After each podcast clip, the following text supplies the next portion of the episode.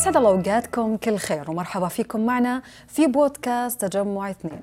ويسعدنا تشاركونا بأسئلتكم واقتراحاتكم على صفحتنا بتويتر @cluster2 underscore رياض.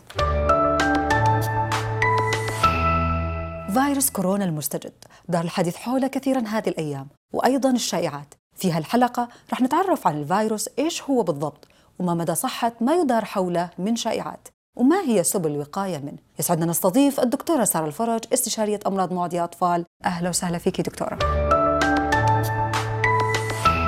إيش هو فيروس كورونا المستجد؟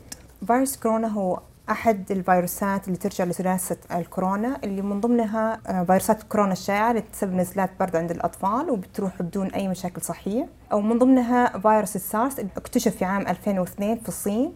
وفي عام 2012 اكتشف آه، فيروس الميرس اللي هي متلازمة الشرق الأوسط التنفسية التي اكتشفت في السعودية.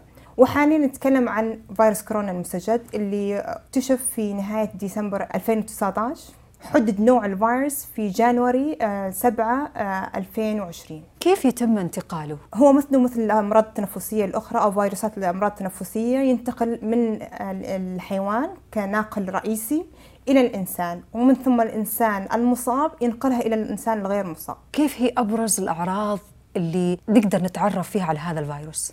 إذا تكلمنا عن فيروس كورونا المستجد آه هو يبدأ مثل مثل أي نزلة برد عادية بين حرارة وكحة وضيق في التنفس. في حالات قليلة جدا يكون ممكن إسهال وترجيع وفي الحالات المتطورة ممكن تبدأ فشل في الأعضاء مثل الفشل في الكلى. ولكن الشيء المهم في فيروس كورونا المستجد أنه 80% من المصابين تكون أعراضهم جدا بسيطة. هي عبارة عن نزلة برد عادية أو في بعض الحالات لا يكون المصاب لديه أي من هذه الأعراض. 20% فقط من المصابين يحتاجوا رعاية طبية ويحتاجوا آه، الدخول إلى العناية المركزة ولكن الغالبية الأعراض جدا بسيطة. سبل الوقاية من هذا المرض؟ أهم طريقة للوقاية من هذه الأمراض هي غسل اليدين باستمرار آه، وتستمر مدة غسيل اليدين لمدة 20 ثانية. تجنب تناول الأطعمة الغير مطبوخة فبالتالي ننصح بطهي الطعام جيدا. تغطية الأنف والفم عند السعال. بالمرفق اليد أو استخدام منديل وقت العطس أو السعال والتخلص من هذا المنديل آه، مجرد الانتهاء من منه آه، عدم مخالطة المصابين بالأمراض التنفسية سواء فيروس كورونا المستجد أو أي مرض تنفسي آخر.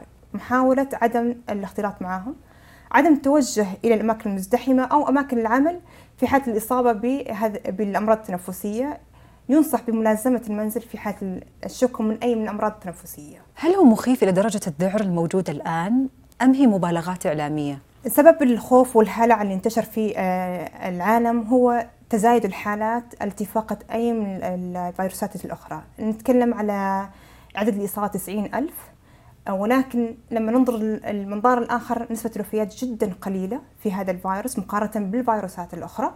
نسبة الوفيات تتراوح بين 3 إلى 4% في حين متلازمة الشرق الأوسط نسبة الوفيات 34% وفي فيروس السارس نسبة 10% الهلع منه هو تزايد الإصابات ولكن الفيروس خطير على نسبة قليلة معينة في الناس وهي الناس كبار العمر اللي عندها مشاكل صحية.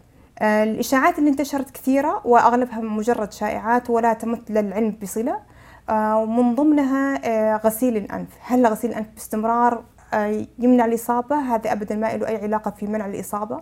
تناول الثوم لا يمنع الإصابة بفيروس كورونا المستجد.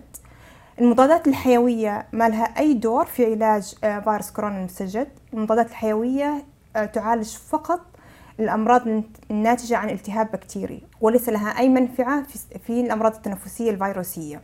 بالنسبة للبضائع اللي تيجي من الصين كان في سؤال كثير عليها وشائعات إنه ممكن ينتقل الفيروس.